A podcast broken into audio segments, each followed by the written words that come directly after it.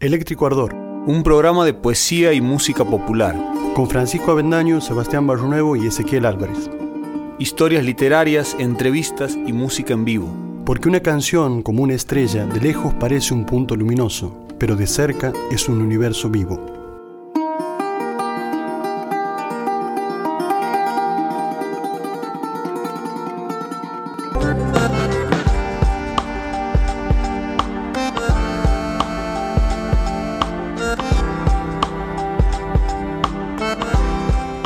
Buenas noches y bienvenidos a esta décima cuarta entrega de Eléctrico Ardor para Radio Vostok.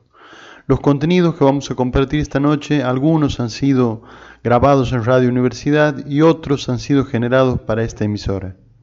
Esta noche vamos a tener un especial sobre la ira y los tangos que la representan. La entrevista a este respecto va a ser con la licenciada Gisela Colombo en el segmento Cuestión de Ganas eh, Sebastián Barrunuevo nos estará hablando de café articulación. En Los Mendrugos del Olvido les contaré acerca de Acángana o A Bailar que se acaba el mundo. En los discos de Ale vamos a hablar de El único estándar de jazz argentino. Vamos a estar inaugurando una nueva sección a nuestro programa llamada Taller de Muestras, donde Juan Santiago Avendaño nos leerá un poema de Hugo Foguet. El músico en el estudio esta noche será Ale Carabajal.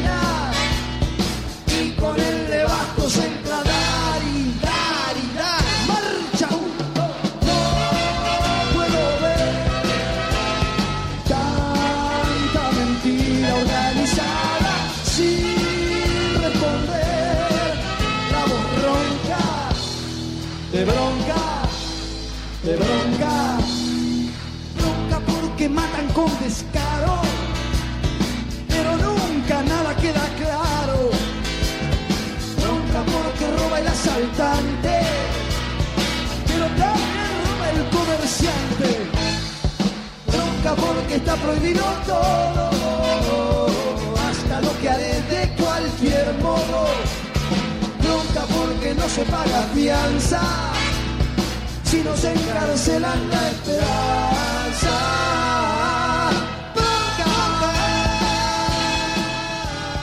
Buenas noches y bienvenidos a este vigésimo séptimo programa de Eléctrico Ardor. Mi nombre es Francisco Avendaño, me acompaña esta noche el amigo Ezequiel Álvarez. Buenas noches Ezequiel, ¿cómo estás? Buenas noches, Pancho. Qué alegría encontrarte. Estamos de vuelta aquí en este programa y están de vuelta todos junto a nosotros en un país que pretende ser más justo, más igualitario y más alegre. Así es.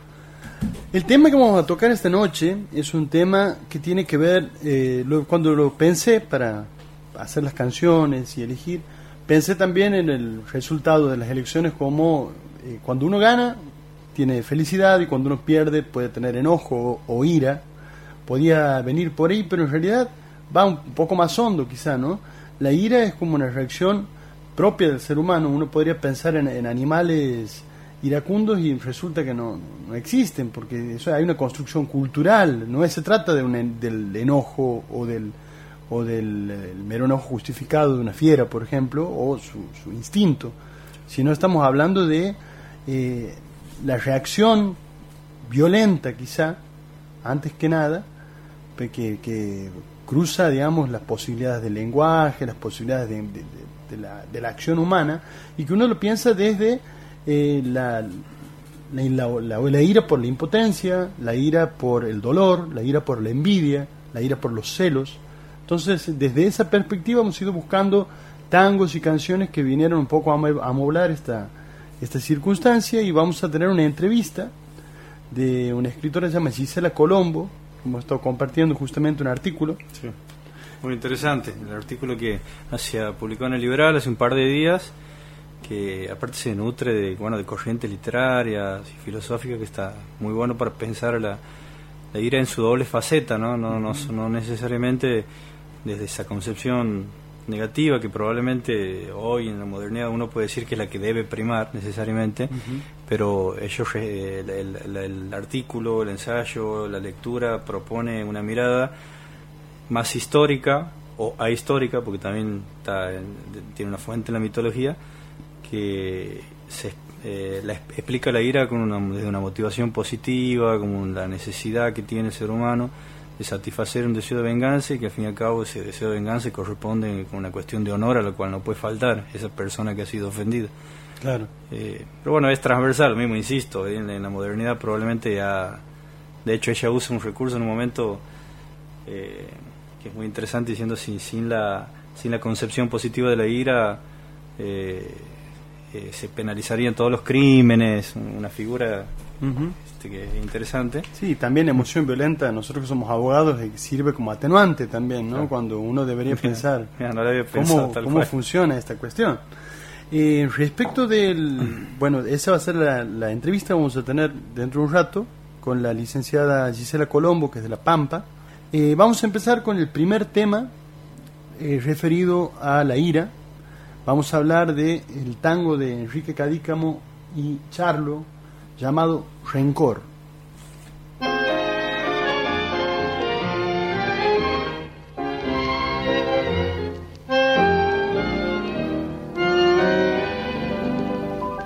Rencor, mi viejo rencor, déjame olvidar su cobarde traición. No ves que no puedo más, que ya me he secado de tanto llorar Deja que vivo otra vez y olvide el dolor que ayer me cacheteó. Rencor, yo quiero volver a ser lo que fui, yo quiero vivir. Este odio maldito que llevo en la pena me amarga la vida como una condena el mal que me han hecho es herida abierta que me inunda el pecho de rabia y de hiel. La odian mis ojos porque la miraron, mis labios la odian porque la besaron. La odio con toda la fuerza de mi alma y es tan fuerte mi odio como fue mi amor. Por eso, viejo rencor, no puedo sufrir esta pena sin fin.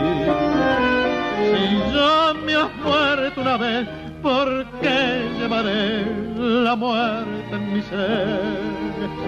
Ya sé, no tiene perdón, ya sé que fue vil y fue cruel su traición.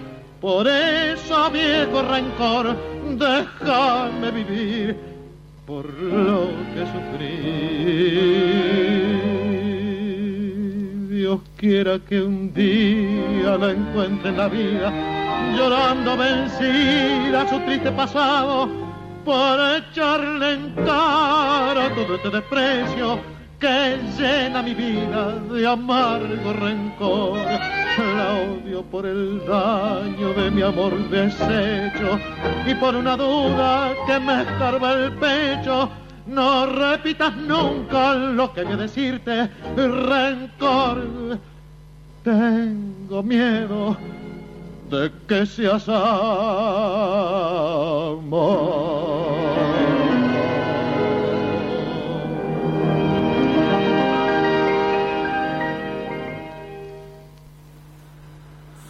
Acabamos de escuchar el tango Rencor de Cadícamo y Charlo en la versión de su autor, bueno, aquí justamente aparece el, eh, la ira el- y, el, y el odio como si fueran relaciones similares, digamos, emociones similares, a punto tal que eh, este, este odio tiene miedo de que sea en el fondo amor, algo que lo tiene totalmente doblegado, un sentimiento para el cual uno vive que se parece similar a, lo que le pasa a cierto sector de la población y de los votantes con respecto justamente al peronismo, ¿no?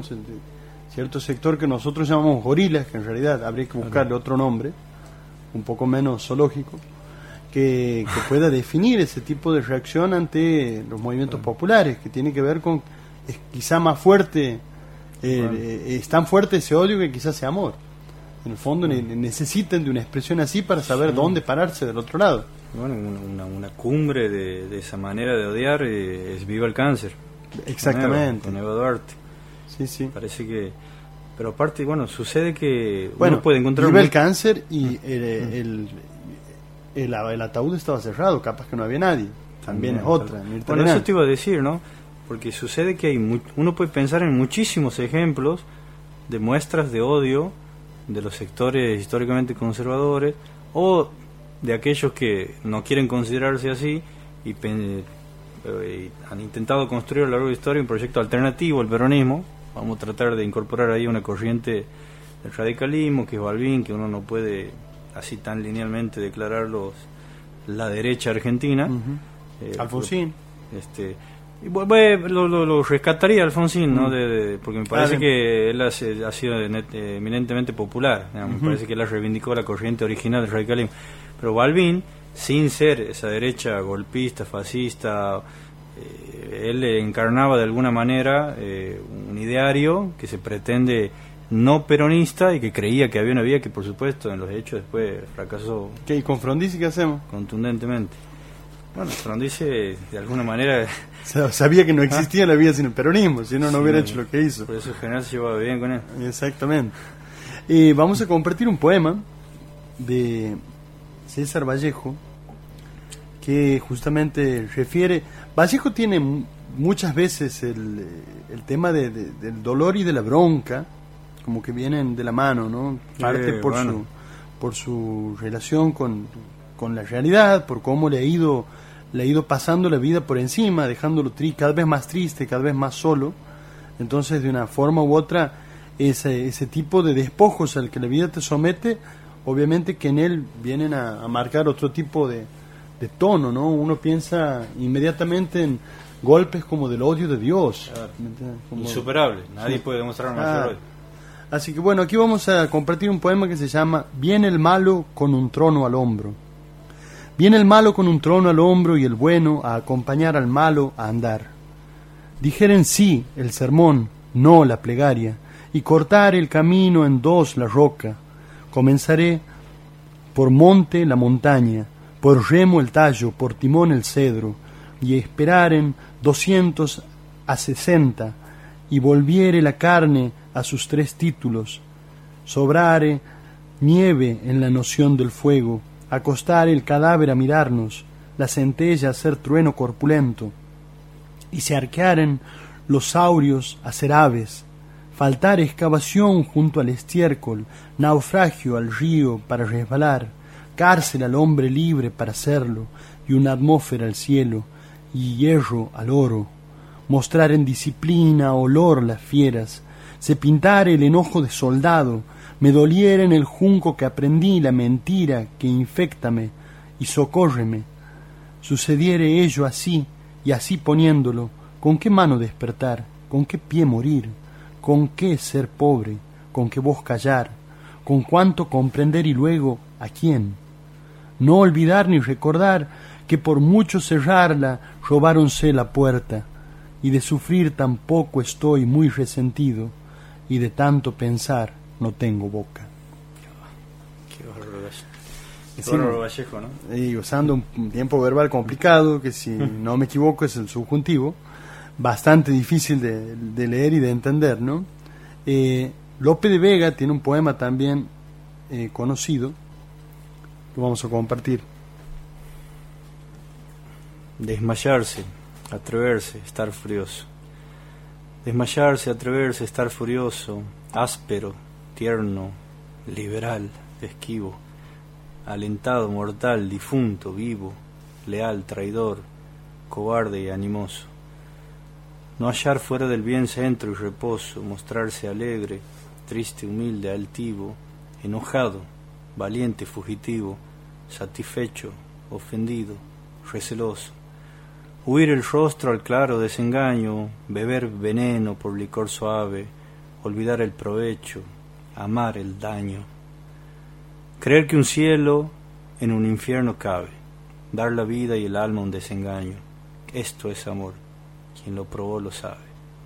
Ahí está todo, ¿no? Está inclusive eh, la contracara de, la violencia dentro del mismo amor, ¿no? Poder, eh, esta idea de pensar que el cielo puede caber en un infierno. claro, creer que un cielo en un infierno cabe. Ah, estupendo, ¿no? La verdad, es estupendo. Pensar que un tipo así como López de Vega aparece una vez cada tanto, ¿no? Eh, los españoles lo tienen en su parnaso de los poetas y con razón. El tango que, que sigue se llama Total, ¿pa' qué sirvo? Y cuenta la historia de una desventura amorosa, un hombre que le arrebatan a una mujer como si fuese una cosa, algo bastante común en el tango. Nosotros hacemos todo lo posible para evitar aquellos tangos que por su alto contenido machirulesco eh, desentonan con los tiempos que corren y con las convicciones que uno tiene, pero vamos a compartir este para después pasar a uno verdaderamente eh, reprobable, ¿no? que digno de lo propio, que es otro tango que se llama Amablemente, una milonga. Pero bueno, ahora vamos a empezar con Total, ¿pa' qué sirvo? Por Julio Sosa.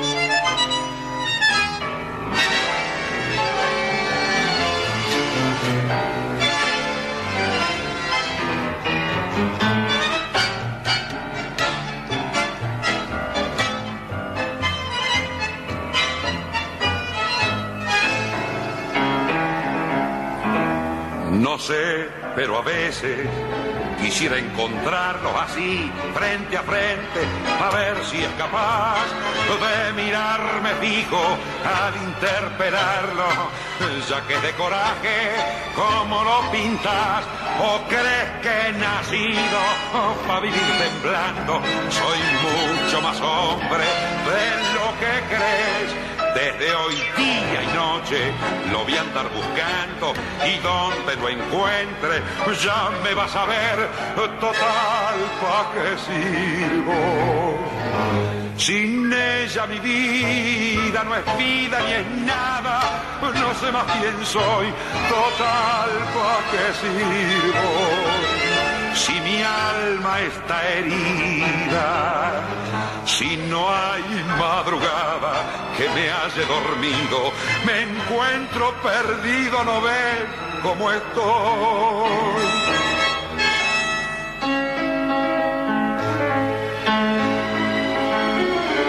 Pensé muchas veces en no hacerles caso, dejarlos tranquilos, perdonar su error y no hallo remedio. Mis horas las paso cerrando los puños en esta obsesión.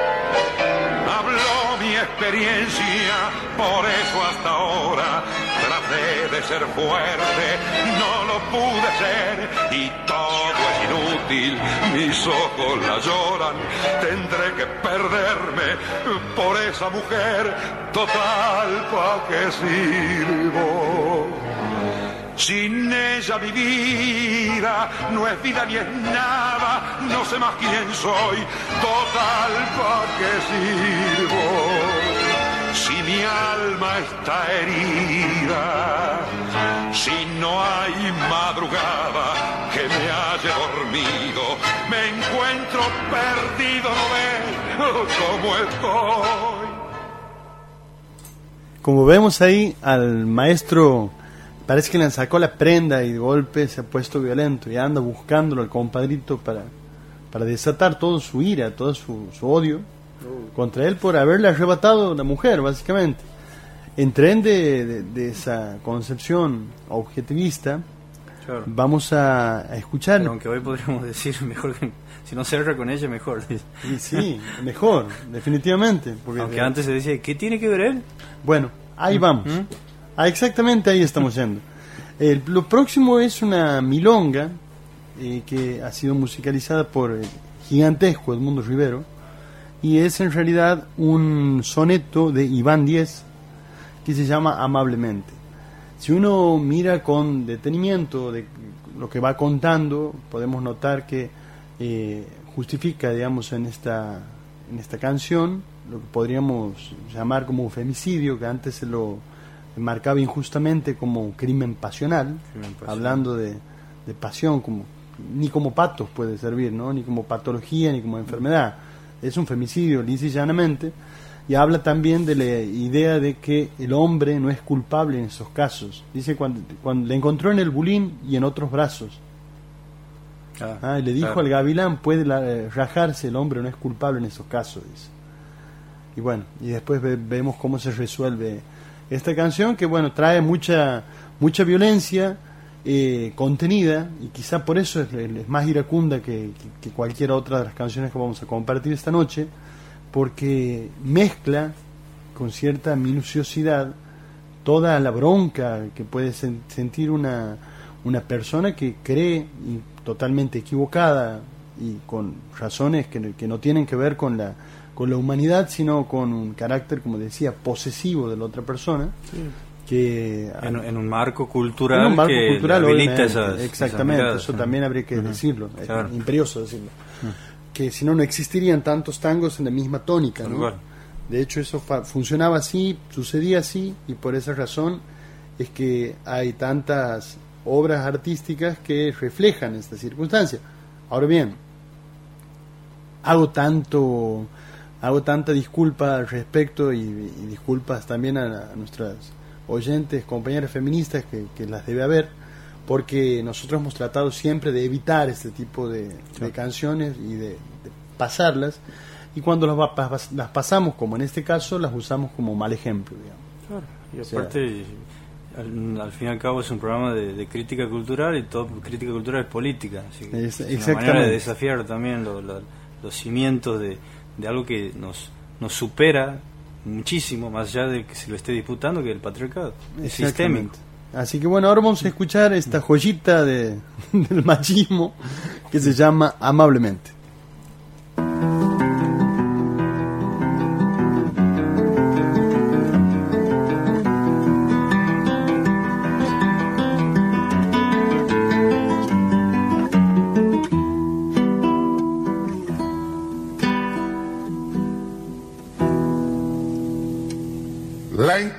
En el bulín y en otros brazos. Sin embargo, canchino y sin cabrearse, le dijo al gavilán, puede rajarse, el hombre no es culpable en estos casos. Y al encontrarse solo con la mina, pidió las zapatillas y ya listo, le dijo cual si nadie hubiera visto, se vame un par de mates, Catalina. La mina jaboneada le hizo caso y el varón, saboreándose muy fácil, la siguió chamullando de pavadas. Y luego besuqueándole la frente, con gran tranquilidad, amablemente, le fajó 34 puñaladas.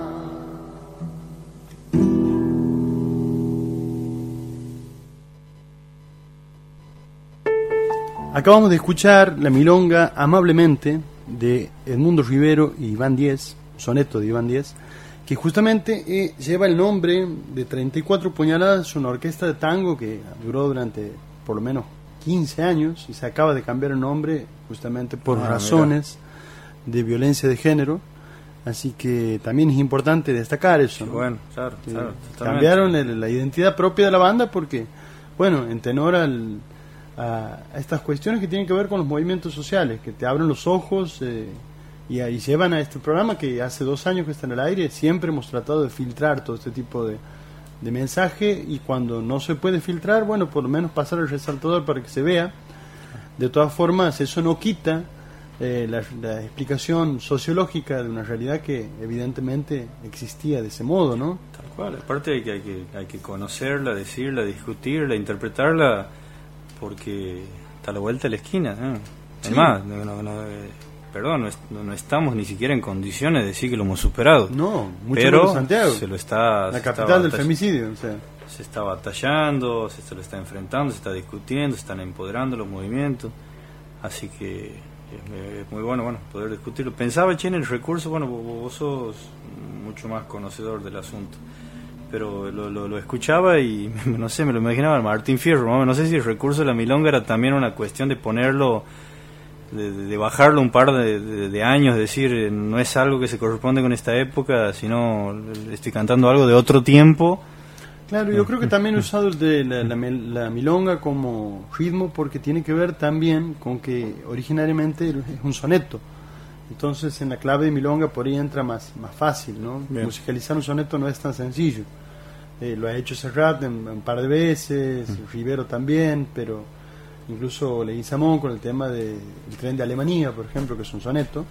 Pero es complicado porque tiene esa estructura de, de- de los cuartetos y los tercetos que hay que acomodarlo después en una canción, ¿no? Bien, Me imagino que en la milonga queda un poco más, además porque como que lo vas recitando también a lo largo del- de la canción. Bien. Eh, vamos a leer un poema que se llama Invocación al lenguaje del poeta chileno Oscar An. Con vos quería hablar, hijo de grandísima. Ya me tienes cansado de tanta esquividad y apartamiento, con tus significantes y significados y tu látigo húmedo para tiranizar mi pensamiento. Ahora te quiero ver, hijo de la grandísima, porque me marcho al tiro al país de los mudos y de los sordos y de los sordomudos. Ahí van a arrancarme la lengua de cuajo, y sus rojas raíces colgantes serán expuestas, adobadas en sal, al azote furibundo del sol. Con vos quería hablar, hijo de la grandísima. Para vos. Para vos. Ahora vamos a escuchar un tema verdaderamente violento. Esta banda es una banda que yo siempre que la escucho pienso qué lindo sería odiarla. Porque es una banda muy potente, como si uno estuviera escuchando heavy metal. Es como escuchar una versión, qué sé yo, de, de, de- esos vino con pastilla que giran en los recitales eh, de, de, de Pugliese. ¿Visto? Pugliese es una cosa que te lleva puesto como un tractor con toda la potencia. Bueno, esto es peor. Esto vamos a escuchar ahora es nada más y nada menos que la Fernández Fierro y esta canción se llama Demolición.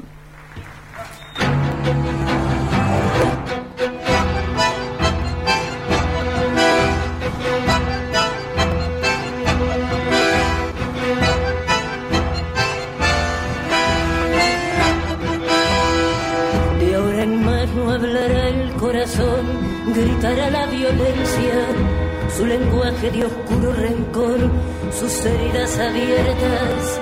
Se cortó la señal y además se cortaron las venas. Solo queda en la noche un sabor, solo queda en la. Niebla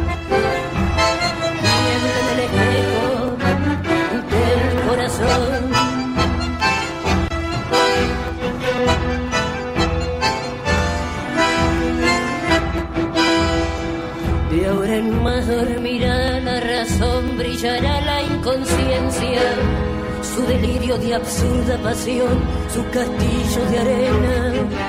La canción ignorada se hundió, se rompió la botella, vidrio rojo en el fondo del mar, lo que queda sin ella. Signos en el vidrio, respiración.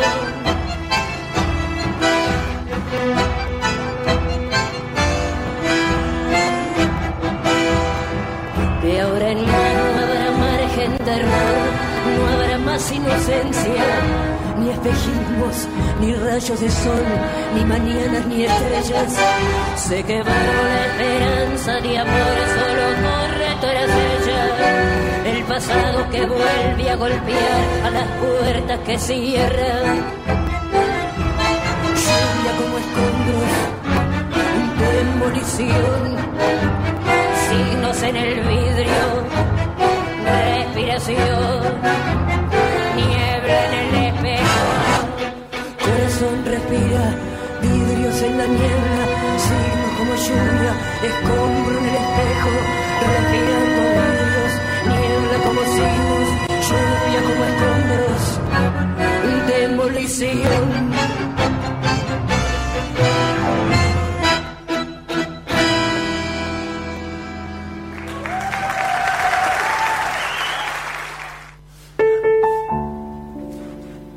Acabamos de escuchar el tango Demolición por la Orquesta Fernández Fierro.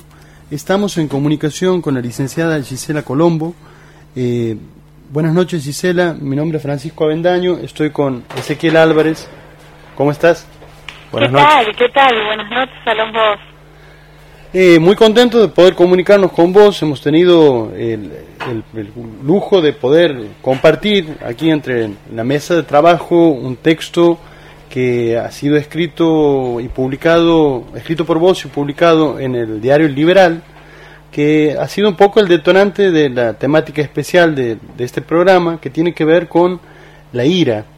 Eh, sobre el, artículo que, que has escrito, que, a nosotros nos ha llamado la atención, no solo las reflexiones de, orden mitológico, sino también eh, las reflexiones de orden literario que hay acerca de, de una reacción eminentemente humana como es la ira, eh, bueno, ha surgido la, la, intención de entablar este diálogo y bueno, un poco me gustaría antes de entrar en tema que le cuentes a la audiencia eh, acerca de vos, sos, licenciada en letras. Eh, sí, soy licenciada en letras y profesora, pero vocacionalmente escritora. así que sí, escribo novelas, escribo ensayos, he dado conferencias, soy, eh, soy docente de, nivel secundario, eh, así que, bueno, escribí dos novelas para enseñar eh, cuarto y quinto año del secundario de literatura, que son ficciones donde dentro está toda la teoría que tienen que estudiar los chicos, pero presentada, digamos, a través de, de los personajes adolescentes que son protagonistas de la obra.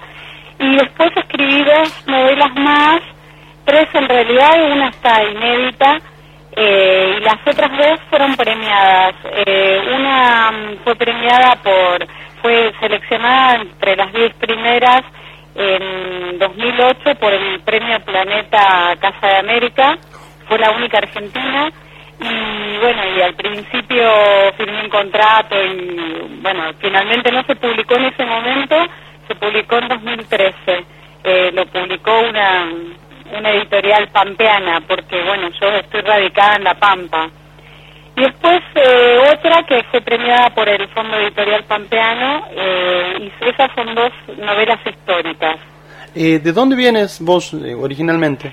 Yo soy de, la ciudad de Buenos Aires. ¿Y estás en La Pampa hace cuánto tiempo? Y no, vine en el 2001, así que ya hace bastante. Eh, sí, me, porque me casé con un pampeano en realidad, así que me vine y, la verdad que eso ayudó porque la vida de, acelerada de la ciudad de Buenos Aires es eh, hace como muy difícil tener el tiempo, ese ocio del que hablaban los griegos, eh, que era el ocio creativo y eso no existe para alguien que está todo el tiempo afuera de casa, así que por lo menos en en algunas provincias todavía se vive tranquilo y bueno, me dio la posibilidad de, dedicarme eh, a, mi tesis primero, después a, las novelas. Bien, llevado ya al tema que nos convoca, hemos estado rondándole al tema de la ira como una reacción eh, eminentemente cultural, como hablábamos, por el hecho de que puestos en contraposición, los animales podrán tener alguna reacción violenta debido a su instinto, a su propia naturaleza, a las circunstancias que lo van llevando, quizá un animal agazapado reaccione violentamente, pero no existe esta idea de, la ira que es un sentimiento claramente humano, ¿no? Y que vos lo, lo planteas muy bien en tu texto, llevando eh, a, partir de las concepciones, primero, mitológicas que hay acerca de, de la ira. Nosotros compartíamos en, la imagen que te mandé acerca de la, publicidad de este programa, eh, el, cuadro de Goya de Saturno devorándose a sus hijos, o, de, o uno podría pensar también en, la ira de Heracles, la ira de Zeus. Estas... Sí, eh, en realidad lo, lo, de Heracles es como muy notoria la, el, proceso que se da en la ira porque lo vemos no solo en Heracles, sino en quien le, lo incita a él a la ira, que es Hera, la esposa de Zeus. eh, la esposa de Zeus que como no se atreve a ir en contra de su esposo, que es quien de verdad tiene un compromiso con ella, eh, se la agarra con las víctimas, o sea, con con las mujeres que despiertan el deseo de Zeus sin siquiera intentarlo y con los hijos resultados de esas de esas relaciones. Entonces era eh, por venganza persigue esos hijos y Heracles es uno de ellos, que en realidad su nombre era Alceo, pero lo, cambia el nombre porque uno de los castigos que le imponen es llevar el nombre de su, de su rival, de su enemiga, de su perseguidora o sea, era Heracles. Eh, así que eh, ella lo va, lo va a molestar muchas veces en la vida, en, entre otras cosas, le manda dos serpientes cuando es un bebé, y bueno, él las, las liquida dentro de la cuna, eh, así que era un personaje, digamos, temible hasta para los dioses. Y, y era, lo, lo vuelve a agredir muchas veces, pero en uno de esos casos le inspira una, una ira eh, que él no puede refrenar y termina matando a sus hijos, a sus sobrinos y a su esposa.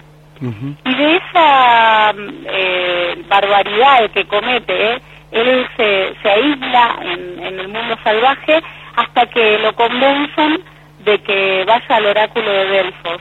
Y bueno, en Delfos le avisan que tiene que cumplir Pulgar. una serie de normas, claro. los 12 trabajos eh, que le va a dar a Euristeo, que era alguien a quien no respetaba, que le había eh, arrebatado el trono incluso, eh, el trono que él merecía por ser nieto de Perseo. Bueno, la cuestión es que esto muestra, digamos, esa locura momentánea de la que habla Horacio, que dice exactamente lo mismo. Es una locura momentánea de la que después volvemos y bueno, nos encontramos con el panorama de lo que hicimos, de la locura esa y lo, a lo que nos llevó.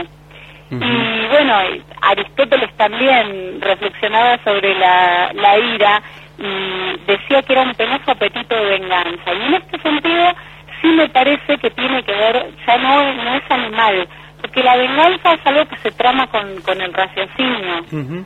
Eh, y además necesita una compensación, no es una, una cuestión de reaccionar en el momento, sino que genera el deseo de infringirle un daño a otra persona eh, y, y, sobre todo esa preparación del daño que es como, bueno, de, en la justicia hablan de esto de... De la venganza privada, justamente. Emite... Sí, y además hablan de esto de, de la premeditación, ¿no? Uh -huh. Que la ira como va alimentando un sentimiento que se va comiendo todos los demás sentimientos y que encima es premeditado, con lo cual eh, ya uno no tiene ni siquiera la excusa del impulso, claro, que es llamada emoción violenta. Negativo. Claro, claro, la, la, llamada emoción violenta que hablábamos recién Exacto. acerca de, de una justific justificación de la ira.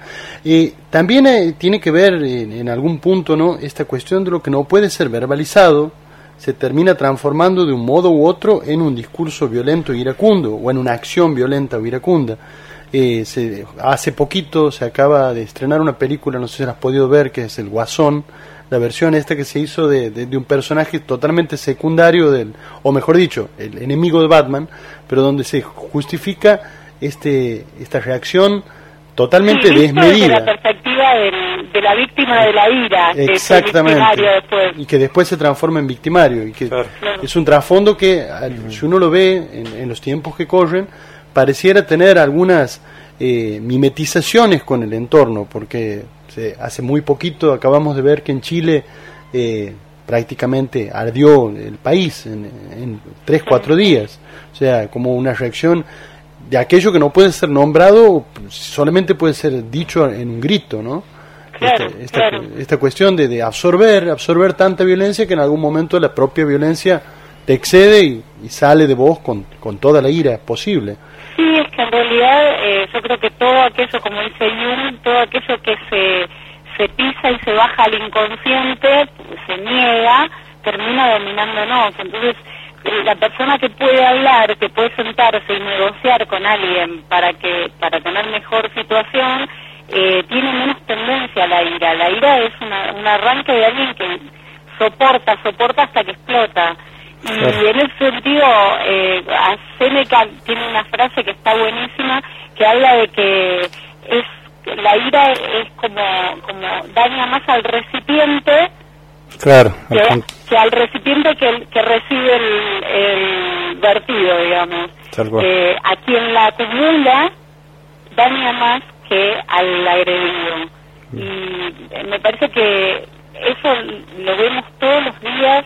Yo con estas, estos casos que salen en los diarios eh, respecto a, por ejemplo, una mujer que, que le corta a su amante eh, o alguien que, que prende fuego, la idea de prender fuego a otra persona, rociarla, de, es, es terrible porque en realidad lo que está mostrando es la, el deseo de transferir la furia interna y, y bueno, generar el mismo fuego en el otro, ¿no? Es como metafórico, pero está lleno de casos donde el fuego interviene y tiene que ver con el sentido simbólico que tiene que tiene el ser humano, ¿no? Que somos animales simbólicos.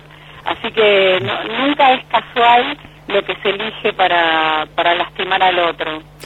Eh, Gisela, eh, Ezequiel te saluda, buenas noches. ¿Qué tal? Eh, Vos sabés que me, quedaba con una imagen del, del, texto que, bueno, que ha sido publicado en el Liberal, en esta imagen de, de en el día de, de Patroclo, eh, derrotando a sus rivales, matándolos, pero yendo necesariamente hacia su muerte.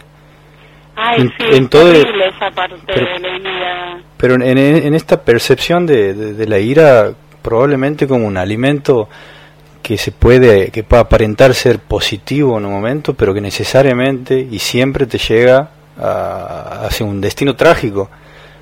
Patroclo, Patroclo es alguien que se, como que se siente orgulloso eh, del lugar hacia donde va. Claro, claro. En realidad él sí, porque además es eh, muy joven está irregularmente en batalla eh, y avanza y mata a nueve personas.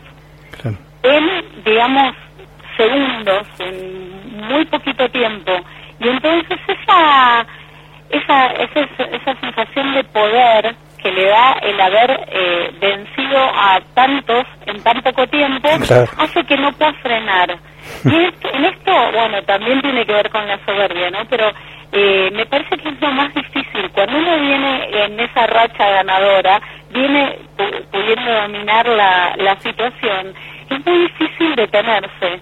Y, y la sangre genera eso. En el texto de la de Homero, eh, lo que vemos es específicamente esto, cómo la, la incapacidad del guerrero, que está hecho para estar educado para, para guerrear y para matar, eh, alimenta su, su, propia ira con, con la sangre de los demás eh, y bueno, en el momento en que quiere frenar no puede. Mm. Eh, así que va directamente hacia su enemigo Héctor que lo, lo termina matando. más hija y, y, ahí hay otra, discúlpame, hay otra, hay otra causalidad en tema de la ira, ¿no? Porque la muerte de Patroclo, el, el, novio de, de Aquiles, aunque en, las versiones en las versiones televisivas cinematográficas aparece como el sobrino pero que bueno que era justamente su compañero de armas y su amante también cuando muere Patroclo Aquiles se enfurece se enseguece de ira. De hecho ese al punto más alto cuando mata a Héctor y lo desmembra. y lo arrastra y, y, se lo lleva y, no quiere ni siquiera respetar la, la los ceremonias. funerarios, ¿no? Es un, tema muy muy potente como esa misma ira se va reproduciendo. Y que también lleva a la derrota al pueblo, a su pueblo. Claro. Bueno, es lo mismo que veíamos con Hera y Heracles. Hay como una derivación, eso es como un código de la violencia. Y bueno, cuando se habla ese código, todo el mundo entiende ese idioma nada más. Porque el, el, asunto es ese, que uno reproduce lo que le parece naturalizado. Y bueno, eh, lo que le sucede a Aquiles eh, en ese momento de furia, él ya venía enojado por una cuestión de la, esclava sexual que le que le tocó en suerte y cómo se la arrebató el rey, no puede agarrársela con el rey, entonces durante un tiempo está fuera de batalla, pero después ingresa a la batalla como consecuencia de la muerte de Patroclo. Ahí ya no, no está dispuesto a ver la, la lucha desde el campamento. Y hay, algo más también con el tema del destino, ¿no? En, en los griegos, bueno, es lógico y es va de, va de maduro decir esta circunstancia que el héroe trágico cumple su destino, está ahí para cumplir su destino aun cuando le sea adverso. Aquí le sale, sale a la guerra de Troya sabiendo que va a obtener la fama y la gloria, pero también sabe que no va a volver de ahí. De hecho, por eso trataron de, evitar que fuera.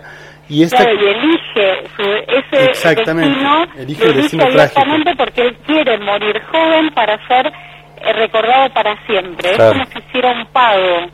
Eh, ahora después lo vemos en la Odisea, eh, cuando se lo encuentra Ulises, que hace la catábasis, le dice eh, le dice, no, no, estoy arrepentido porque aquí no sucede nada, están en el Hades, que no era ni de castigo ni de premio, no era como el infierno católico, y entonces nada le sucedía.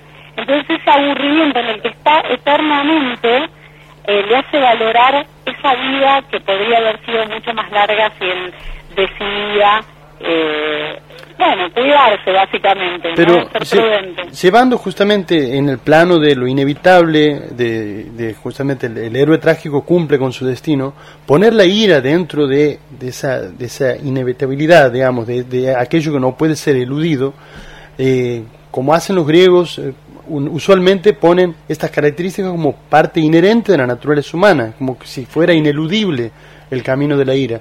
Es que yo creo que, que tiene que ver, bueno, ahí en, en el texto también hablaba yo de, de Dante Alighieri y de su inspirador filosófico que es Santo Tomás de Aquino.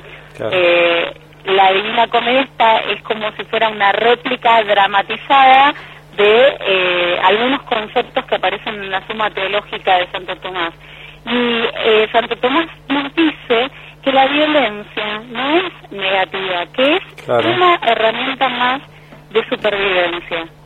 El asunto es cuando uno la usa en exceso o contra alguien que no que no puede defenderse, eh, es la circunstancia más que eh, que sea mala en sí misma. Eh, así que pensaba pensaba en, en las uvas de la ira de Steinbeck que de alguna, de alguna manera plantea que la, marginación o la exclusión sistémica habilita que uno pueda canalizar esas energías negativas en contra del sistema y convertirla en positiva. Claro, claro. Es que en realidad uno esa esa violencia es algo que necesitamos por naturaleza, como del instinto de supervivencia. El asunto qué hacemos con esa con esa potencia que tenemos. En realidad eh, eh, Santo Tomás habla del apetito concupiscible, que es por el cual comemos, por ejemplo, es un apetito natural, eh, bueno, un impulso natural el, necesitar comida y salir a buscarla. Y también habla del irascible. El apetito irascible es cuando viene alguien y nos intenta sacar esa comida. Entonces la reacción es una reacción violenta. ¿Para qué sirve? Bueno, para garantizar en el caso del alimento, por ejemplo, el garantizar eh, poder cumplir lo que nos dicta el apetito concupiscible. Ahora, eh, ¿es matar lo que uno debe hacer? No, eh, uno lo ve en los animales. quien sabe se, se muerden, uno muerde al otro para que no le quite la comida. Y en realidad esa advertencia es lo que hace que el otro entienda que uno no es manso que, y que va a tener consecuencias lo que hace.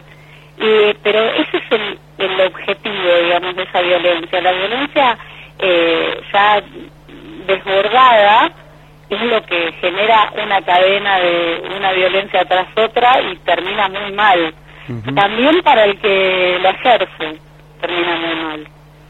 Y respecto de, las, de los reflejos que tiene el hombre ¿no? para contar su propia naturaleza, como son los, en la mitología griega los dioses griegos, pero en las otras mitologías o religiones, me permito esta pequeña blasfemia, eh, aparecen otros dioses, o el dios, por ejemplo, del Antiguo Testamento, que aparece incluso mucho más cruel que lo que puede llegar a ser el hombre, en la dimensión de su amor y en la dimensión de su odio. Sí, es eh, cierto, es cierto. Bueno, ellos dicen que en esa primera alianza, en, realidad lo que encontramos es la justicia. y el, el Dios de la segunda alianza es eh, el misericordia. Hay una diferencia, hay, hay como una discusión entre el Antiguo Testamento y el Nuevo Testamento que corresponden el Antiguo a la Torá y el moderno, o sea, el más moderno es al, a la Biblia del cristianismo, ¿no? A los evangelios.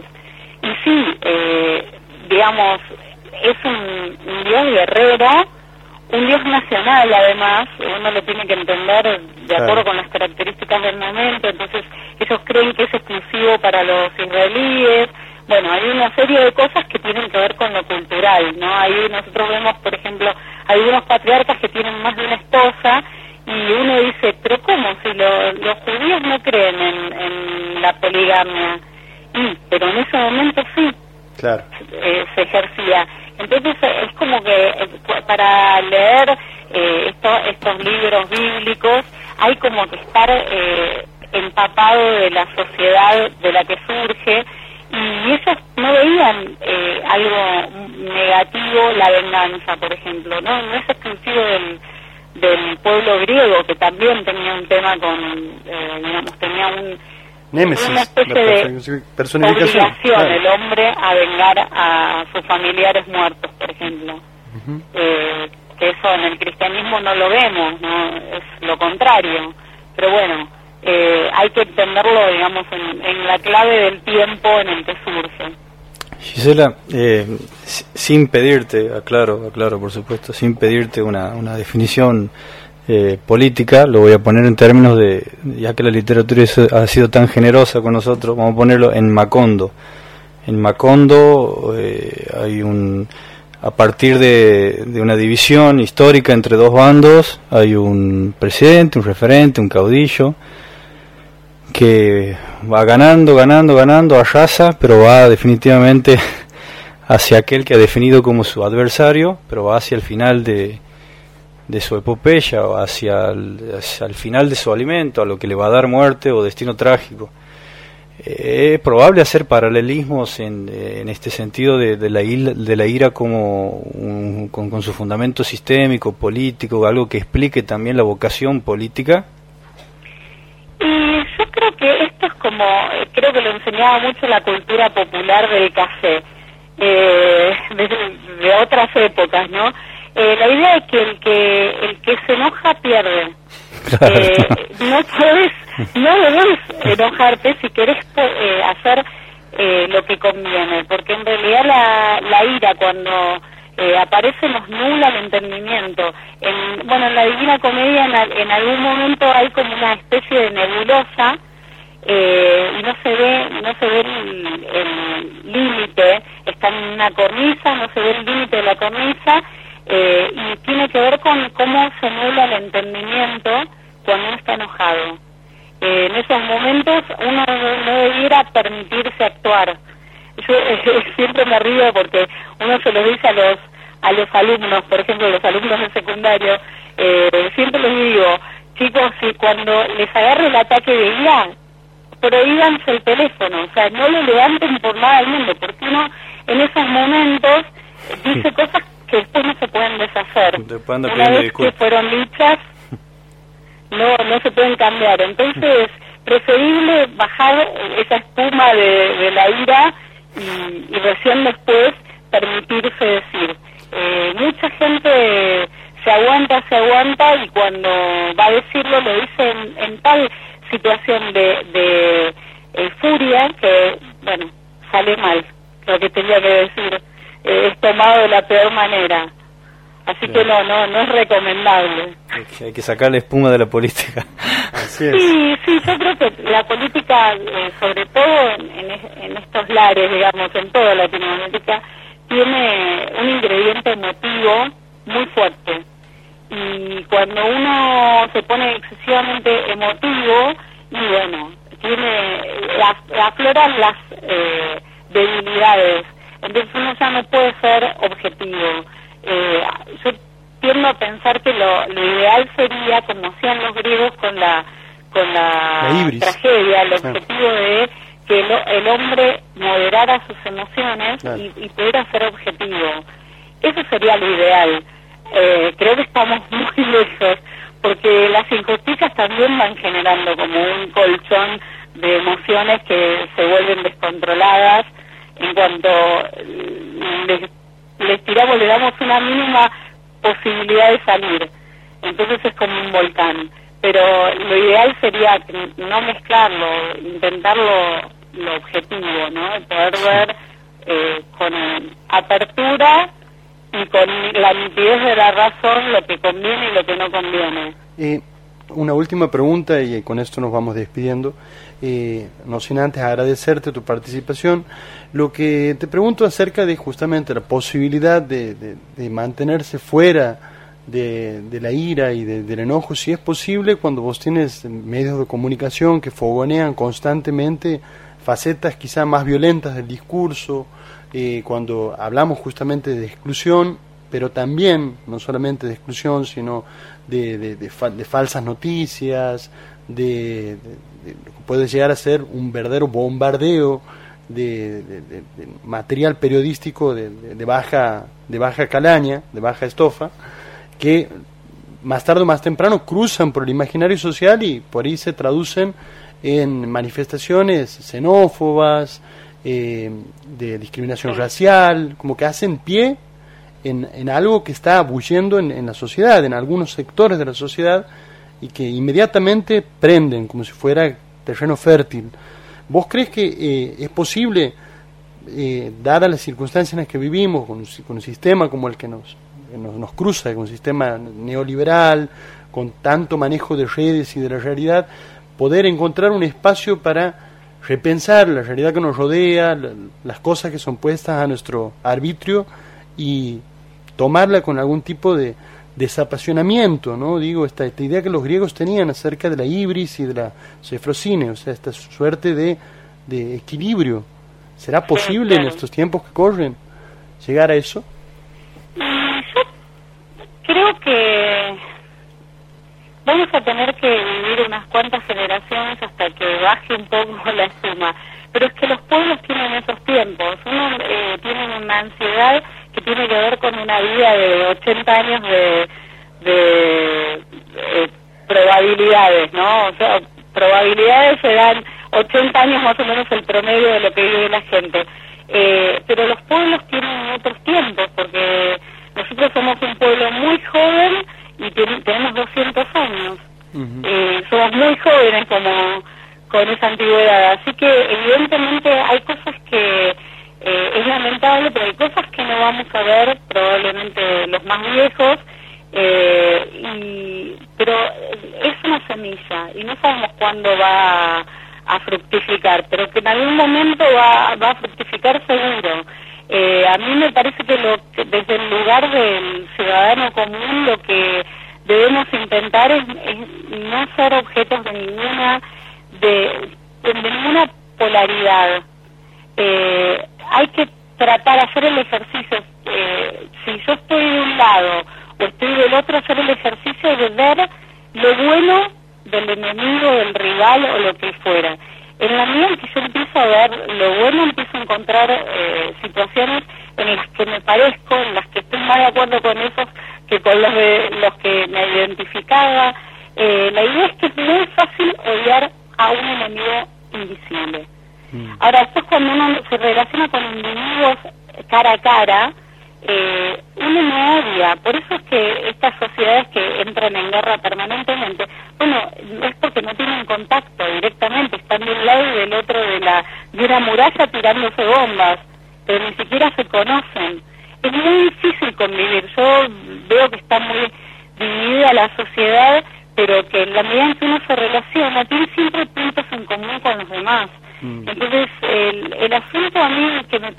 los medios es que está eh, hay gente que solo ve eh, programas de esta inclinación o programas de la otra inclinación, o solo escucha radio de una inclinación o de otra. Eso me parece que es negativo, porque uno termina, eh, digamos, termina como haciendo un fantasma de, de los rivales y son lo malo, lo demoníaco, lo... Mm. Bueno, creo que ese, ese es el discurso que peor nos hace. Gisela, muchísimas gracias por la comunicación. Muchas gracias. Ha sido un gusto para nosotros. Estamos en contacto para futuras entrevistas. Muy amable. Perfecto, perfecto. Muchas gracias a ustedes. Saludos. Hasta luego. Un beso. Hasta luego.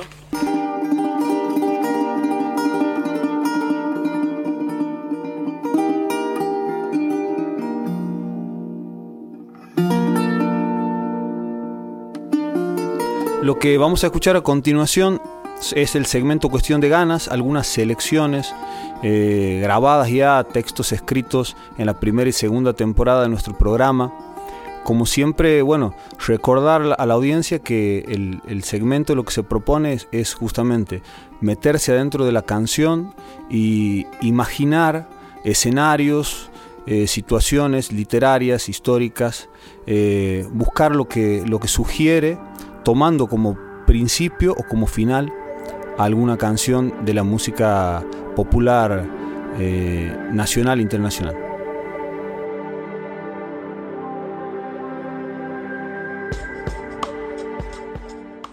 Bueno, para el segmento Cuestión de Ganas de hoy vamos a compartir un texto que se llama Café Articulación.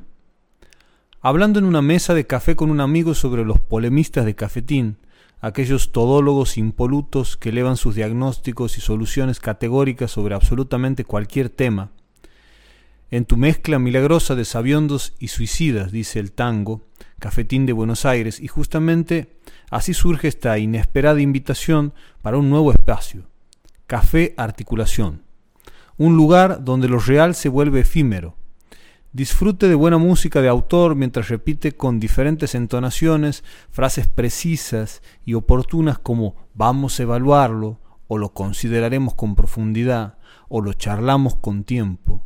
Todo girando en torno a un inacabado proyecto que de hacerse podría revolucionar el mundo.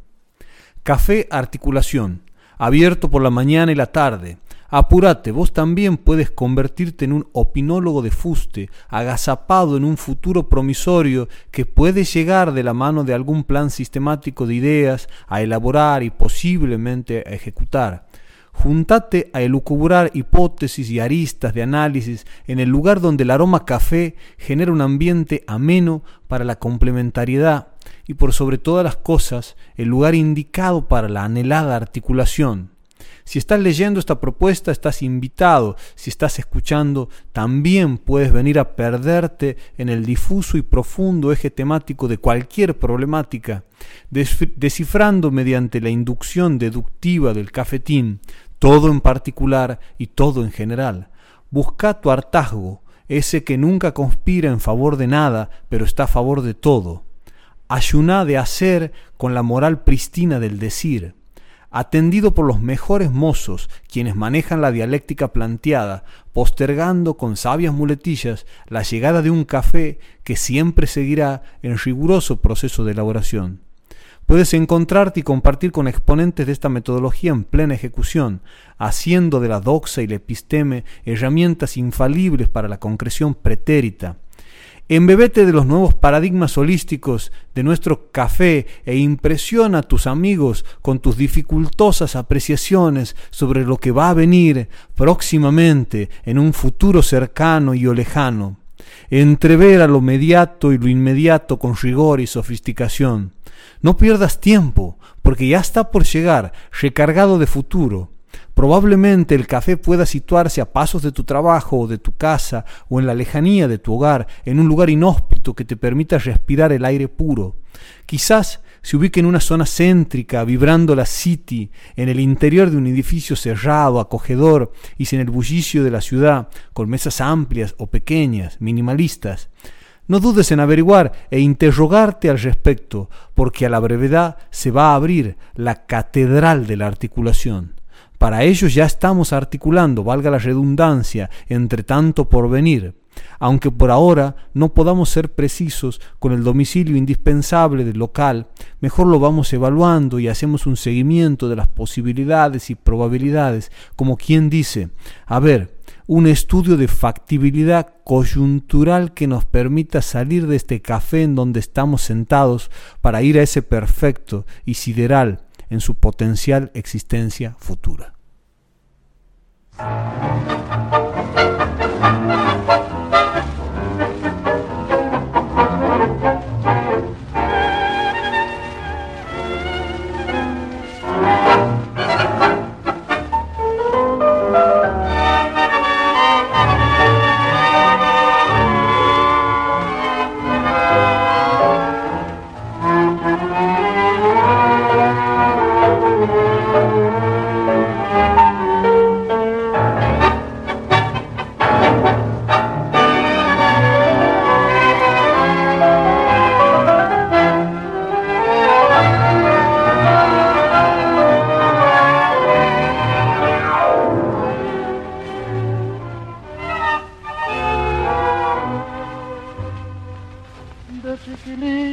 Miraba de afuera, como a esas cosas que nunca se alcanzan, la ñata contra el vidrio en un azul de frío que solo fue después viviendo igual al mío, como una escuela de todas las cosas, ya de muchacho me dicen que asombros, el cigarrillo, la fe en mis sueños y esperanza de amor. ¿Cómo olvidarte en esta queja, cafetín de Buenos Aires? Si sos lo único en la vida que se pareció a mi vieja. En tu mezcla milagrosa de sabiondos y aprendí filosofía, la doctrina y la poesía cruel de no pensar más en mí.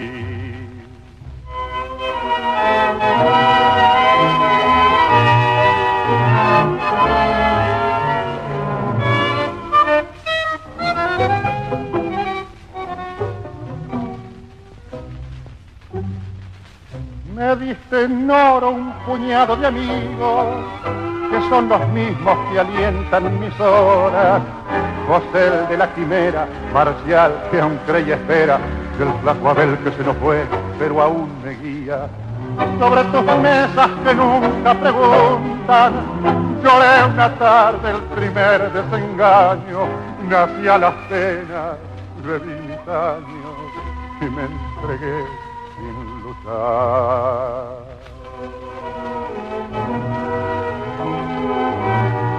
¿Cómo olvidarte en esta queja, cafetín de Buenos Aires?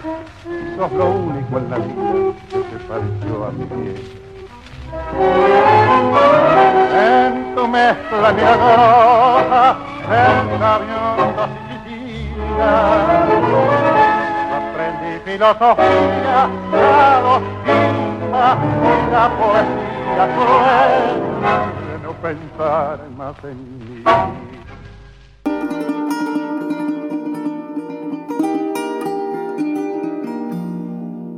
Lo que vamos a escuchar a continuación son las migajas de una historia, el segmento que tenemos dado en llamar Mendrugos del Olvido, que va a ser una selección de lo que se ha venido compartiendo durante estos últimos dos años en el programa Eléctrico Ardor. La historia de esta noche es la siguiente. A cángana o a bailar que se acaba el mundo. El problema de la conciencia de la propia finitud lleva necesariamente a la trágica posibilidad de que todo lo que nos rodea también perezca. Ya lo dijo Borges en el poema El suicida, no quedará en la noche una estrella, no quedará la noche, moriré conmigo la suma del intolerable universo. El que se muere no muere solo, tiene para sí la indiscutible verdad de que todo el universo se apaga con él. En principio se podría pensar que esta clara certidumbre de que nacemos para morir, además de fundar la base del existencialismo y apabullar nuestro espíritu con agrios vaticinios, trajo la noción de que el mundo también se habría de acabar, pero curiosamente esta idea es anterior incluso al concepto de individuo. Ya en la mitología nórdica, el día del fin del mundo estaba previsto en el Ragnarok, el ocaso de los dioses, un acontecimiento que habría de suceder en un momento determinado y los hechos que en él se desencadenarían serían inevitables. Lo único que la humanidad podía hacer era retrasar ese día, demorando la construcción de una sombría embarcación que se forja con las uñas de los muertos. Para lograr esa dilación, los vikings entregaban al fuego los cadáveres. En la América precolombina, los aztecas pensaban que el sol estaba en permanente amenaza de destrucción y que la vida necesitaba, curiosamente aún sigue necesitando, de sangre humana para aceitar los mecanismos de la tierra. La Biblia, por su parte, describe el Apocalipsis en el libro de San Juan y tiene carácter de texto profético, a diferencia del resto de la Biblia que invoca un pretendido carácter histórico. Es un libro poblado de referencias simbólicas a la propia historia de los cristianos en relación a la religión judía y al imperio romano, que desde su fuerte concepción poética y cierta fascinación numerológica, traspasó las fronteras del libro y se expandió por toda la cultura occidental en distintas formas e interpretaciones. Ahí van sueltas por nuestro pensamiento los cuatro jinetes, las siete trompetas, los siete sellos, el número de la bestia, ideas todas que primero rebotaron en libros y luego con la llegada del cine pasaron a ser parte del conocimiento común y de un sentimiento televisivo de la vida. El estudio de este capítulo bíblico merece un profundo análisis que escapa a los límites de un simple mendrugo radial. El poeta romano Ovidio dijo en las Metamorfosis, Así ha dispuesto el implacable destino, consumirá un diluvio de fuego el aire, la tierra, el mar y los palacios de los dioses. Por otra parte, Cicerón en su libro titulado De la naturaleza de los dioses, expresó del siguiente modo, según la opinión de los estoicos, el mundo se convertirá en fuego. Habiéndose consumido el agua, la tierra no producirá alimentos, no podrá existir el aire, porque del agua recibe todo su ser de modo que el fuego quedará solo. Ese fuego será Dios, y reanimándolo todo, renovará el mundo y le volverá a dar su primitiva belleza. Los mayas habían previsto que el solsticio del año 2012 llegaría el fin del Bactún 13, que para muchos presagiaba el fin del mundo, y para otros significaba en cambio que terminaba una era. José Argüelles, PhD de la Universidad de Chicago y autor de varios libros sobre el calendario maya, militaba la creencia de que el mundo acabaría y de que él mismo era Balún Botan, o el maestro ascendido del tiempo, el sucesor del gran Pacal Botan, aquel monarca maya cuya tumba tiene unos grabados que algunos consideran representan una nave espacial. Argüelles estaba ante una difícil disyuntiva, tener razón y que el mundo termine o estar equivocado y que todos sigamos viviendo. Su muerte en marzo de 2011 lo salvó de esa encrucijada y al parecer estaba equivocado porque sus ojos se cerraron y el mundo siguió andando. Lo que claramente cambió a partir del siglo XX es la posibilidad, bastante factible por cierto, de que el mundo vaya a acabarse como consecuencia del hombre y su inherente beligerancia. Durante la Segunda Guerra Mundial se desarrollaron armas, entre ellas la bomba atómica, que implicaban la potencialidad de la aniquilación colectiva. Es menester destacar que esta potencialidad destructiva es casi una anécdota en comparación con la actual. Este desarrollo llevó a una histeria colectiva que durante toda la Guerra Fría se mostró como un tango fatal de amenazas, espionajes e intrigas que tuvo al planeta en vilo. De esta neurosis salieron canciones como Rajans de Sting, A Hard Rain is Gonna Fall de Bob Dylan, Ronnie Talk to Russia de Prince, aquí en la Argentina la canción Un misil en mi placar de Gustavo Cerati también recoge el clima de época, pero con un poco de ironía porteña. El Gran Combo de Puerto Rico propone en el mismo marco de época que ante la eminente destrucción lo que hay que hacer es vamos a seguir bailando, vamos a seguir contentos y sigamos vacilando, vamos a seguir en esto, porque un día de estos, que tú verás que llega el demonio atómico y atracatá, a cángara y nos va a limpiar. Y después de muerto no se puede gozar.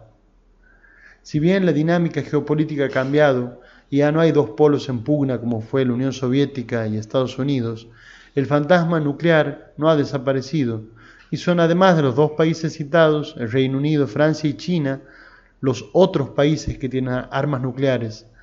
Por lo tanto, si el mundo se revela hostil y amenazante, si en cualquier momento alguno de los poderosos cede a su impulso homicida y lanza el primer ataque, ya que no podremos evitarlo como en un mito nórdico, ejerzamos nuestra alegría como una resistencia, y si el mundo se va a acabar, por lo menos que nos pille bailando.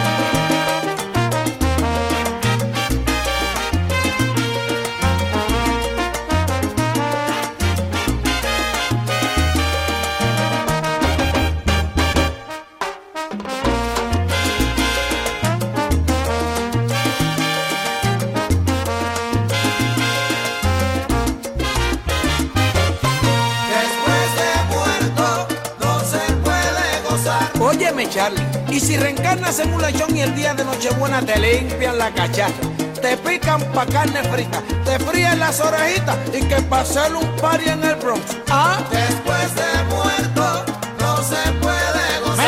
mira, mijo, si tú reencarnas en un chivo y te comen en fricase y luego usan el cuero para ponérselo a un tambor y aparece Tata Winnie y le cae arriba. Bla, bla, bla, bla. Después de muerto no se puede ¿Y gozar. qué tú harías si reencarnas en una damisela y paseando por la marginal y su ballet? Y te dice, arrímate a la carreta, mamita, que te voy a poner a gozar. Después ¿Qué de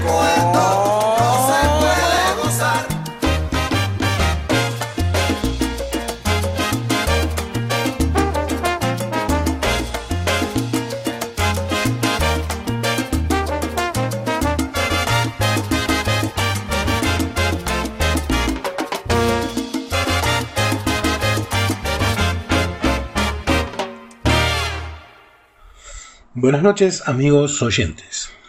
El Real Book es, como su nombre lo indica, un libro apócrifo creado a principios de los años 70 por estudiantes del Berklee College of Music en Estados Unidos.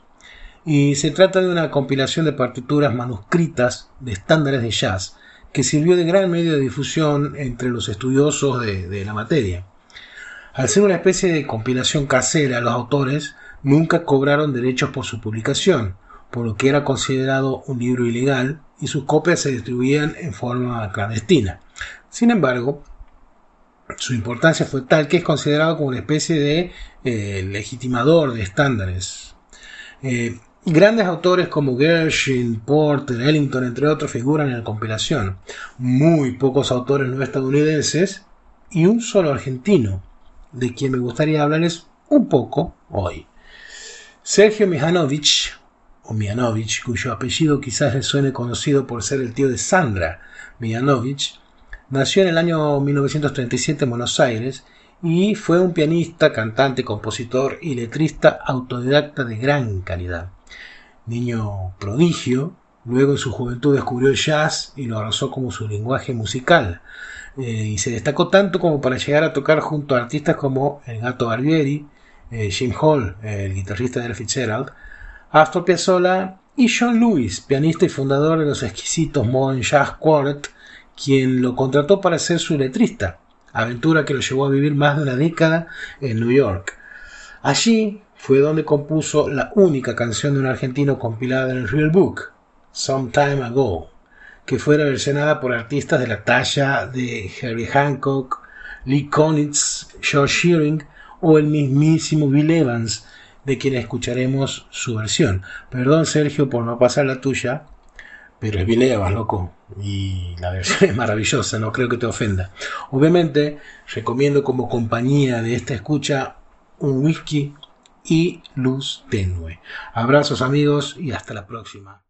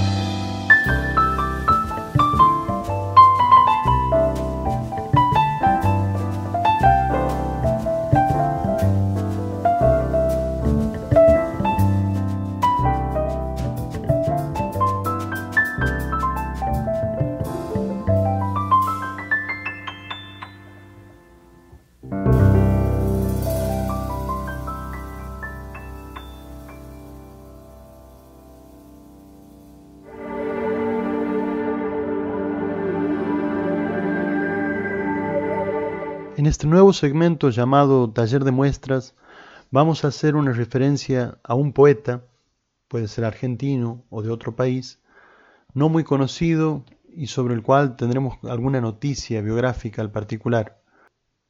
En el programa de esta noche compartiremos un poema de Hugo Foguet, poeta tucumano nacido el 3 de diciembre de 1923 y que fallece en Tucumán el 5 de junio de 1985. Ha sido poeta, periodista y marino mercante, máximo referente de la poesía tucumana y que tiene la particularidad de haber escrito prácticamente de todos los temas de la América, no solamente los temas de su pequeña aldea. El poema que va a compartir con nosotros Juan Santiago Avendaño es un poema que refiere a las oscilaciones en el precio del cobre y que bien podría servir para describir algunos conflictos políticos recientes en Bolivia. Escuchemos entonces el poema.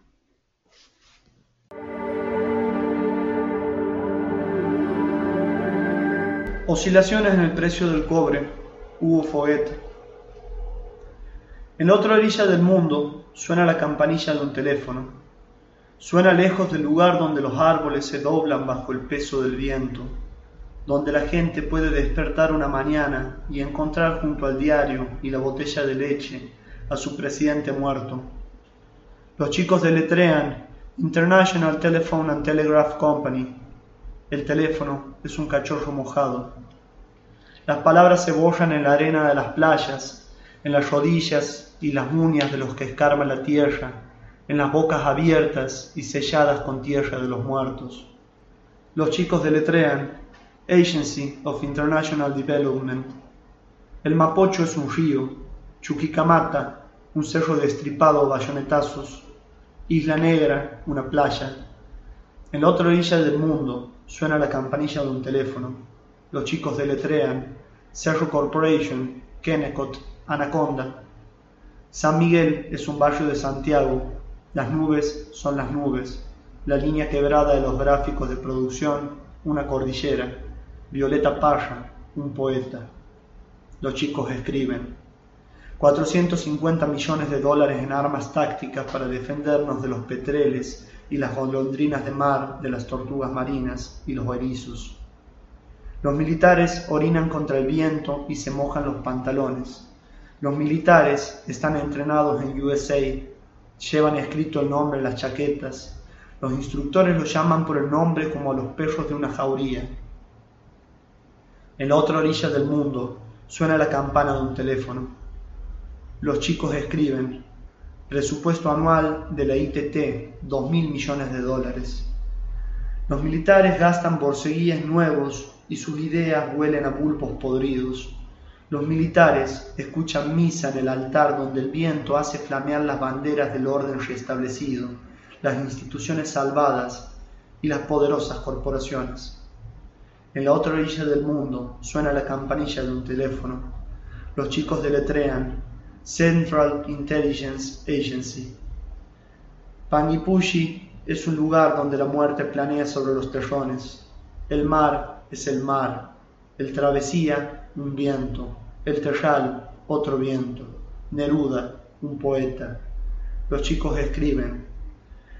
En Cachapoal y Villa Alegre crece el vino. En Atacama, en Surite, en Pintados, la sal quema la encía de la tierra. La Junta Militar quema libros. Las piedras lloran. En la otra orilla del mundo suena la campanilla de un teléfono. Los chicos copian de la pizarra esto no es un golpe de Estado, es un movimiento militar. La guerra de la locomotora contra las violetas, de los robots contra el país de Alicia. Los militares levantan las manos, muestran las palmas tenidas de sangre y dicen, la patria está salvada. La patria de los soldados es una matrona tetuda parada detrás de un balcón. La patria sonríe con ferocidad a los bravos que sudan bajo las chaquetas. En la otra orilla del mundo suena la campanilla de un teléfono. Los chicos escriben. El presidente ha muerto. El teniente es la mina de cobre más grande del mundo. El cobre es un mineral estratégico. La sangre humana no es estratégica. Los soldados dibujan margaritas en el pecho de los mineros. En la otra orilla del mundo suena la campanilla de un teléfono. El gobierno de los militares barre los escombros y levanta las sillas caídas en la moneda. En el mercado mundial prevén oscilaciones en el precio del cobre.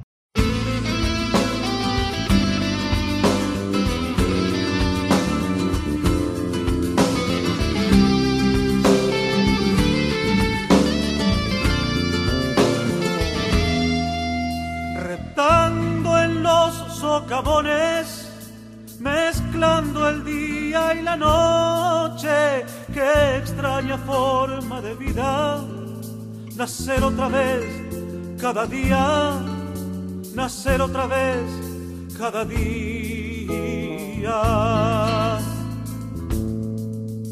Oscuros rostros que miran su triste y breve rutina, que se hace llanto en recuerdos y canto se hace en el vino y canto se hace en el vino. La viuda los vio seguro pasear por todos los frentes, varones de cuño duro, heridos siempre de muerte, heridos siempre de muerte. A ver si se saca el sombrero, señor, que va a pasar un obrero. A ver si se saca el sombrero, señor, que va a pasar un minero. El hombre que partió el silencio en el sur, el hombre que fundó mi pueblo. Se saca el sombrero, señor, que va a pasar un obrero. A ver si se saca el sombrero, señor, que va a pasar un minero.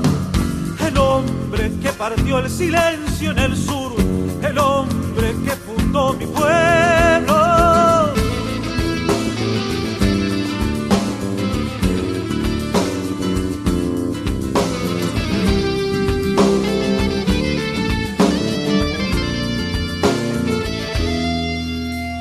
La viuda los vio seguro pasear por todos los frentes, varones de cuño duro, heridos siempre de muerte, heridos siempre de muerte. ¿Qué habrá sido de esas vidas que se escaparon un día? ¿Qué habrán de pensar ahora que no sirvió su partida? Que no sirvió su partida.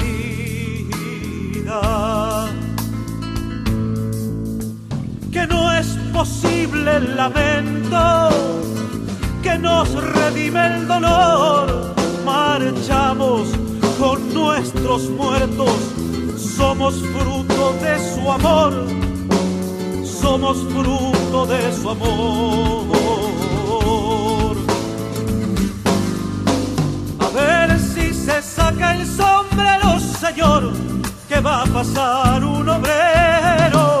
A ver si se saca el sombrero, señor, que va a pasar un minero.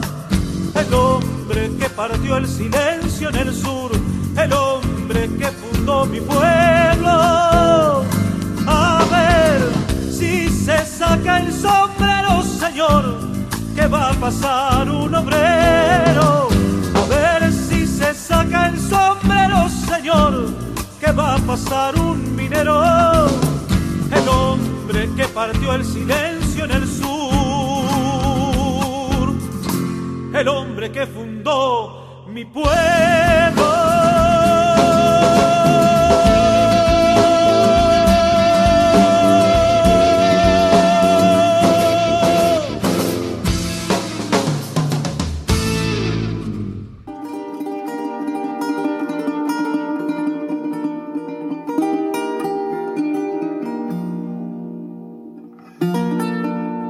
La pandemia ha hecho que se tornen imposibles algunos encuentros que también nos hacían, como el último segmento de cada programa, donde solíamos recibir a músicos en vivo y a compartir con ellos sus experiencias y también eh, escuchar su música ¿no? y lo que tenían para contar y parte de sus pensamientos. Eh, ahora vamos a poder eh, recuperar todo eso. Más de 60 músicos han pasado por el programa y estos son algunos de los espacios que tenemos de aquellas noches de viejas alegrías.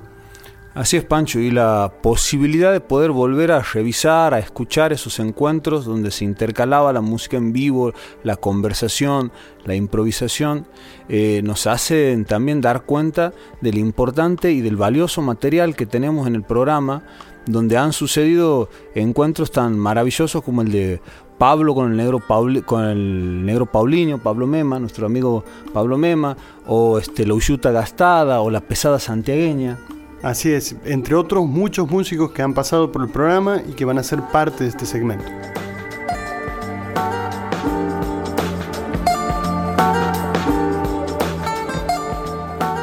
Estamos con nuestro invitado esta noche, Alejandro Carvajal. ¿Cómo estás, Ale? Bien, bien, Pancho. Muchas gracias, chicos, por la invitación. Les agradezco. No, gracias a vos Gracias por venir, vos. porque sos, sos en este momento el invitado número 26 de este programa. Eh, qué bien, lindo número. Sí, lindo número para jugar la tómbola mañana. Y además, con, eh, eh, en medio de la lluvia venía el compañero. En medio de la lluvia. Con la guitarra bajo el brazo, cantando en la calle como Alfredo Palumbo. Exactamente. Totalmente.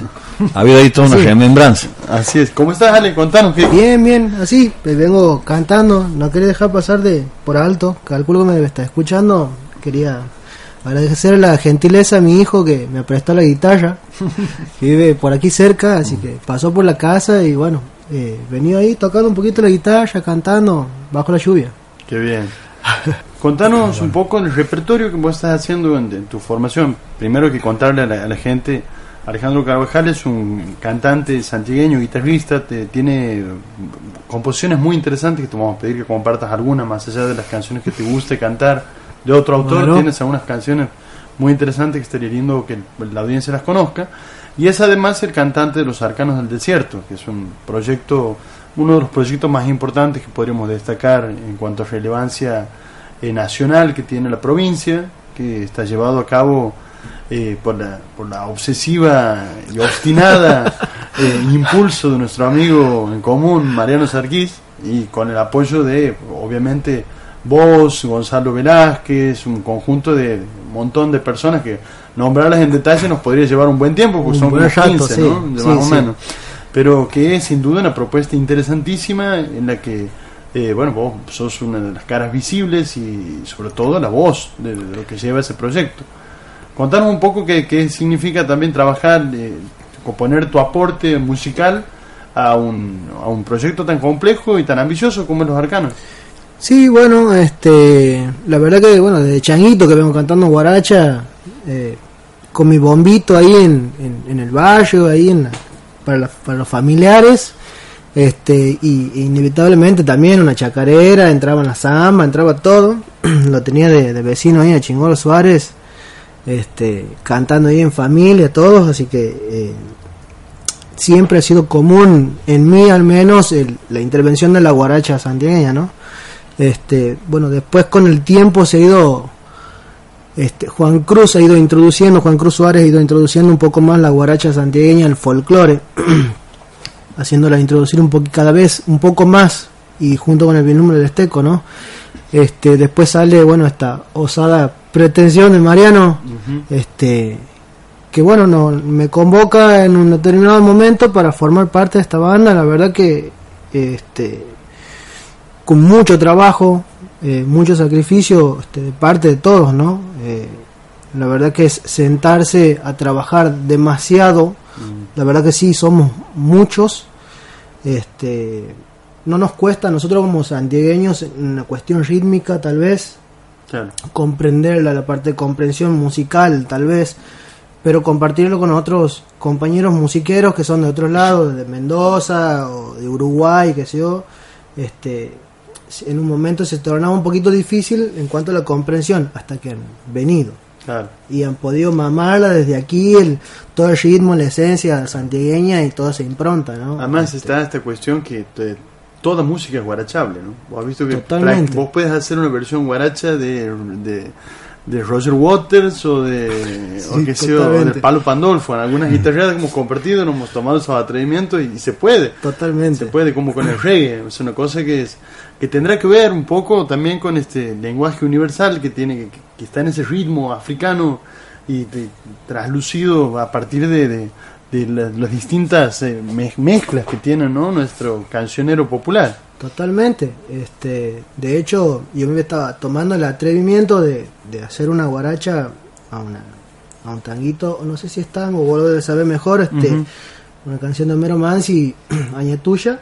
Aña tuya Ah, sí es una canción folclórica, Una más bien. canción claro. folclórica, ¿no? Sí, Este, hermosa canción. Bueno, no la he querido hacer guaracha en realidad. Claro. Le he preferido dejar tal cual es, este, eh, porque me gusta más también así, ¿no? Sí. Como el autor lo. Cuando hicimos el especial de Homero Mansi pasamos una versión de, de ¿cómo se llama? De, de Peteco de esa canción. Peteco, claro, tiene- y tiene una, una letra de- nostalgiosa ahí. Totalmente. ¿Ah? Como arrulla tu recuerdo volvedor. Es impresionante. Cantada con Ariel Ardit. Ariel Ardit es un cantante tango, eh, también fue luchador de cacha, aquí contamos un poco de ese tipo, y está ahí cantando con, con Peteco. Eh, Es una hermosa canción. ¿Vamos a escuchar alguna canción que quieras Bueno, hacer? Bueno, vamos a hacer una. Vamos a afinar un poquito que. que el clima. Ayuda a desafinar. Ayuda a desafinar, totalmente. Pasa por la gente, por la calle, gente, meta chista, chista, chista, chista. Han chistado, ¿eh? Debe ser por la lluvia.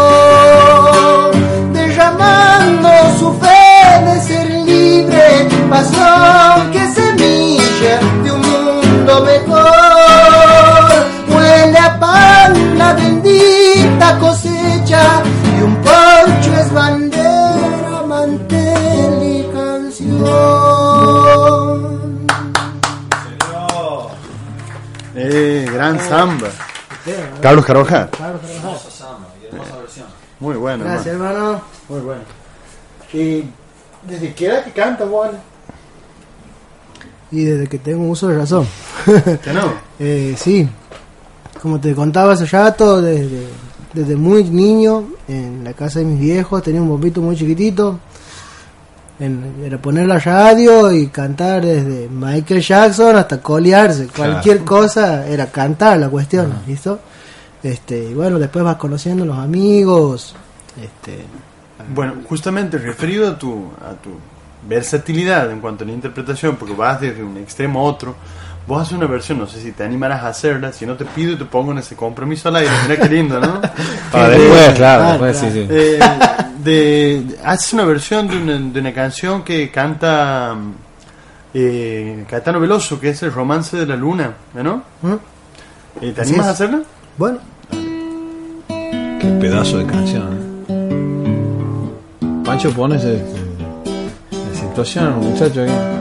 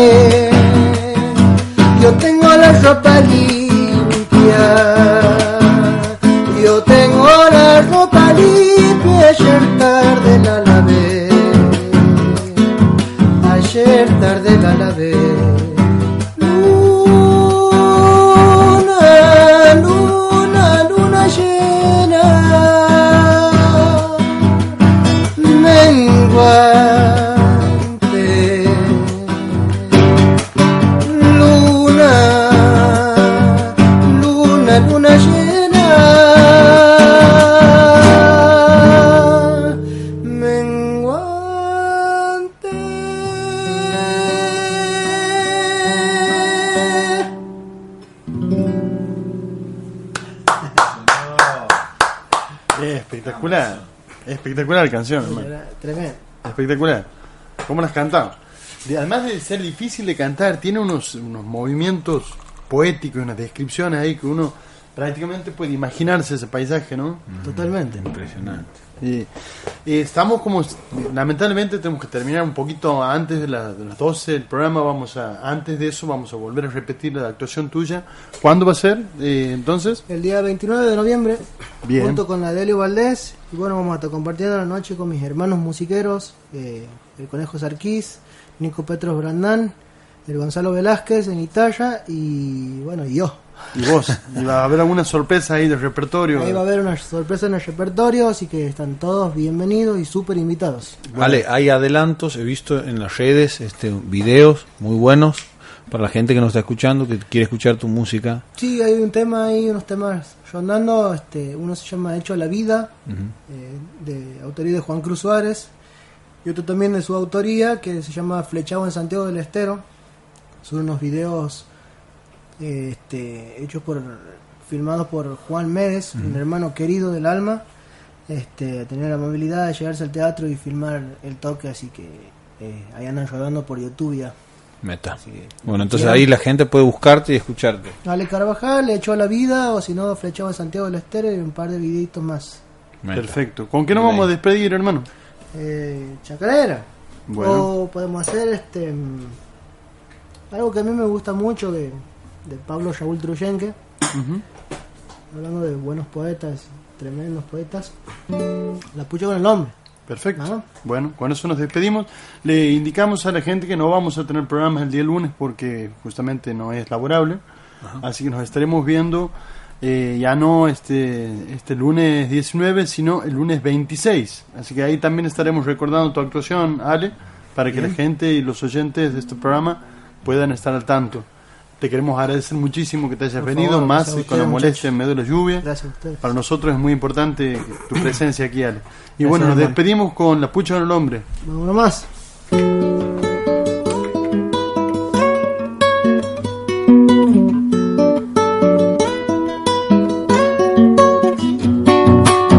El hombre nace y muere a veces sin vivir. Camina desde el al viejo sin gozar. Eso que él mismo le llama felicidad. Y si la tiene aquí, la va a buscar allá. Tropieza tantas veces en una misma piedra. Frutos que llega a pasar sin madurar. Si tiene tiro, quiere tener mucho más. Es un misterio y es de la vida al azar. Tiene alma de guitarra encordada de estrellas y es una falta en vida su corazón. Solo se diferencia del reino animal porque es el hombre el único capaz de odiar. Pero mientras el hombre se asombre y la fantasía que Dios creó.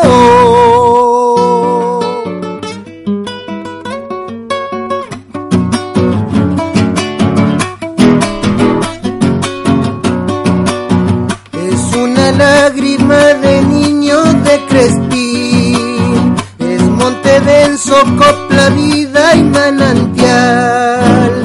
Es muy capaz de dar la vida o de matar, es luz y sombra, tierra arada y arenal. La pucha con el hombre, creer en ser tantas cosas y nunca es más que cuando tan solo